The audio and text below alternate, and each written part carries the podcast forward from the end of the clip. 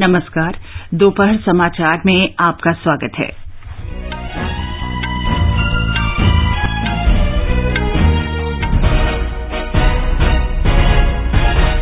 उत्तर प्रदेश, पश्चिम बंगाल और मध्य प्रदेश सहित छह राज्यों में नए राज्यपाल नियुक्त।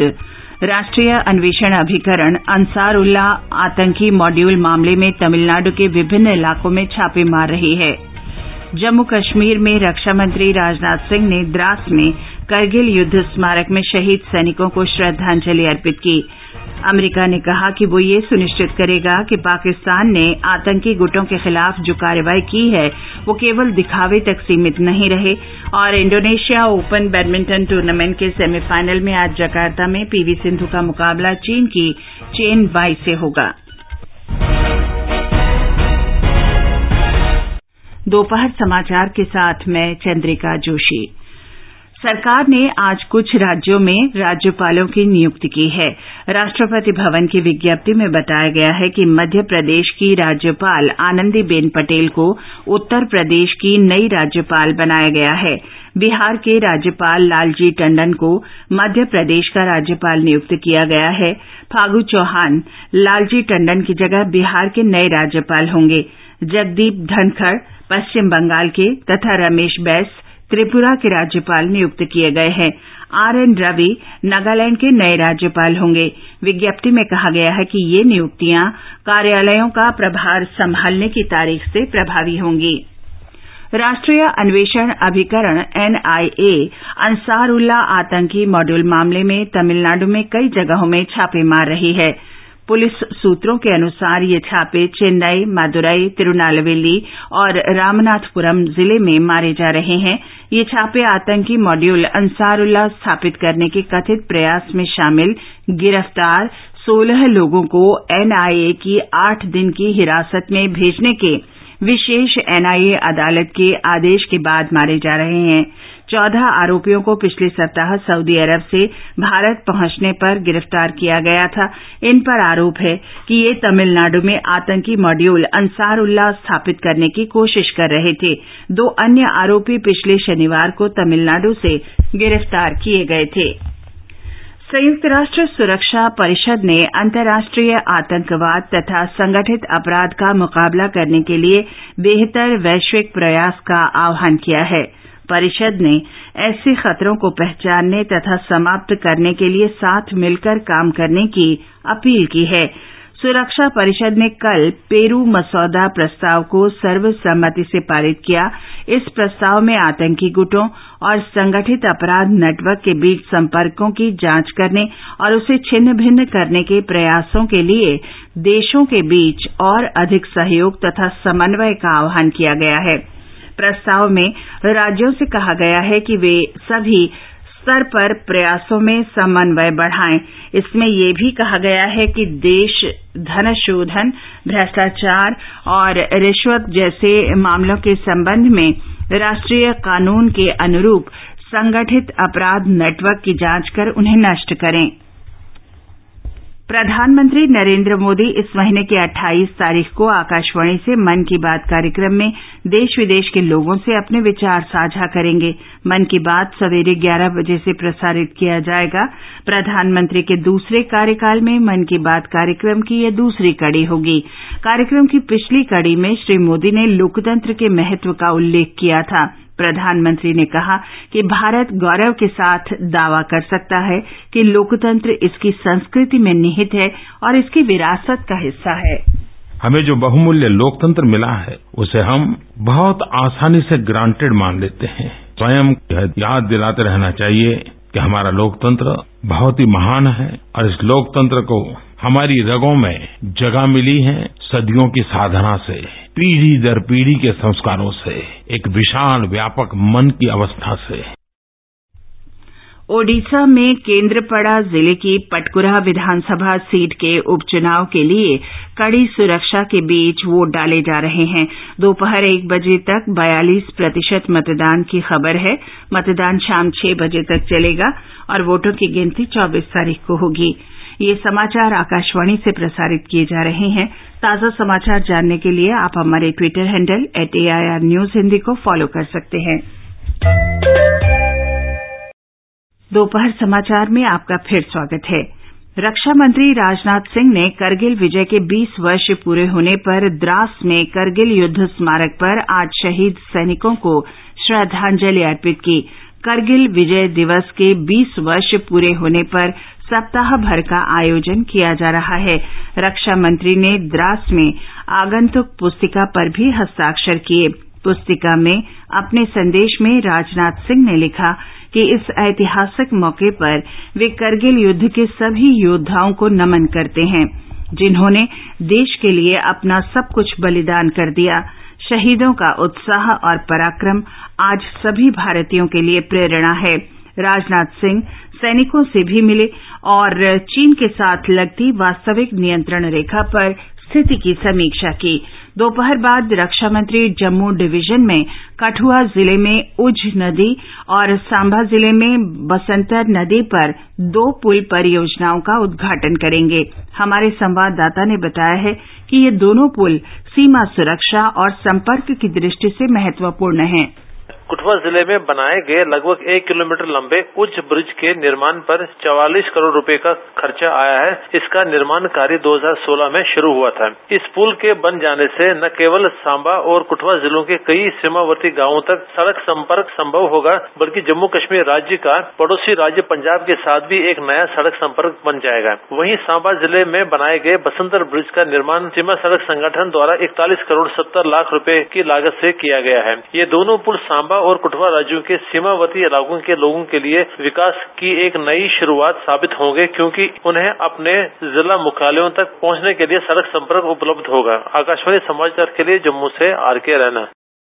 जम्मू कश्मीर में पाकिस्तानी सेना ने जम्मू डिवीज़न के राजौरी ज़िले में नौशेरा सेक्टर के कलाल इलाके में नियंत्रण रेखा के निकट गाँवों और अग्रिम चौकियों पर गोले दागे और छोटे हथियारों से गोलीबारी की। भारतीय सैनिकों ने पाकिस्तान की अंधाधुंध गोलीबारी का मुंहतोड़ जवाब दिया। भारतीय क्षेत्र में जानमाल के किसी नुकसान की खबर नहीं है। जम्मू कश्मीर में संघर्ष विराम उल्लंघन की एक अन्य घटना में आज पाकिस्तानी सेना ने नियंत्रण रेखा के पास पुंछ ज़िले में अकारण गोलीबारी की। भारतीय सेना ने इसका भी करारा जवाब दिया। रक्षा प्रवक्ता ने बताया कि पाकिस्तानी सेना ने आज सवेरे करीब नौ बजे पुंछ ज़िले के मेंढर सेक्टर में छोटे हथियारों से गोलीबारी की और गोले दागे। झारखंड में पिछले महीने की चौदह तारीख को सरायकेला में पाँच पुलिसकर्मियों की हत्या में शामिल लोगों में से चार नक्सलियों को गिरफ़्तार कर लिया गया है। मीडिया को इसकी जानकारी देते हुए कुल्हान रेंज के पुलिस उपाधीक्षक कुलदीप द्विवेदी ने बताया कि गिरफ़्तार नक्सलियों ने सरायकेला खरसावां ज़िले में तिरुलीडीह थाने के अंतर्गत साप्ताहिक कुकरू बाज़ार में पाँच पुलिसकर्मियों की दिन दहाड़े हत्या में शामिल होने की बात स्वीकार कर ली है। अमरीका ने कहा है कि वो ये सुनिश्चित करेगा कि पाकिस्तान ने आतंकी गुटों के खिलाफ जो कार्रवाई की है वो केवल दिखावे तक सीमित नहीं रहे। ये कार्रवाई लगातार जारी रहनी चाहिए और इसे वापस नहीं लिया जाना चाहिए। एक बयान में अमरीका ने कहा कि मुंबई हमलों के मास्टरमाइंड, हाफिज सईद की गिरफ्तारी सहित आतंकी गुटों के खिलाफ पाकिस्तान की कार्रवाई की गंभीरता पर उसे संदेह है। पाकिस्तान के प्रधानमंत्री इमरान खान की राष्ट्रपति ट्रंप से मुलाकात से पहले जारी बयान में ट्रंप प्रशासन ने कहा है कि पाकिस्तान को अमरीका यह संदेश देना चाहता है कि अगर पाकिस्तान आतंकवादियों से संबंधित अपनी नीतियों में बदलाव करता है तो संबंधों में सुधार के लिए उसके दरवाजे खुले हैं। वक्तव्य में कहा गया है कि अमरीका पाकिस्तान में जैश ए मोहम्मद, लश्कर ए तैयबा और हक्कानी नेटवर्क जैसे आतंकी गुटों की गतिविधियों को लेकर चिंतित है।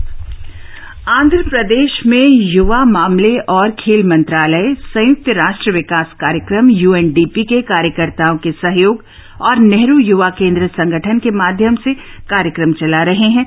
एक रिपोर्ट।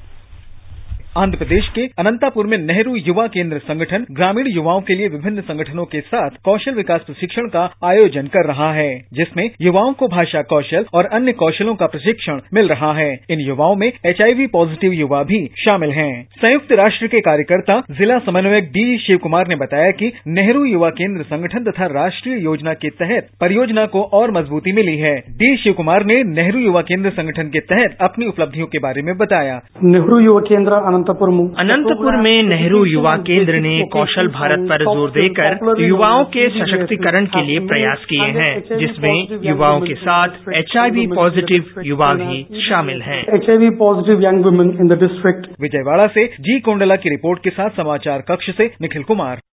ये समाचार हमारी website news on AIR dot com पर भी उपलब्ध हैं। ये आकाशवाणी है। इंडोनेशिया ओपन बैडमिंटन टूर्नामेंट के सेमीफाइनल में आज पीवी सिंधु का मुकाबला चीन की चेन वाई से होगा। सिंधु ने क्वार्टर फाइनल में जापान की नोजोमी ओकुहारा को सीधे सेटों में 21 14 14 7 से हराया।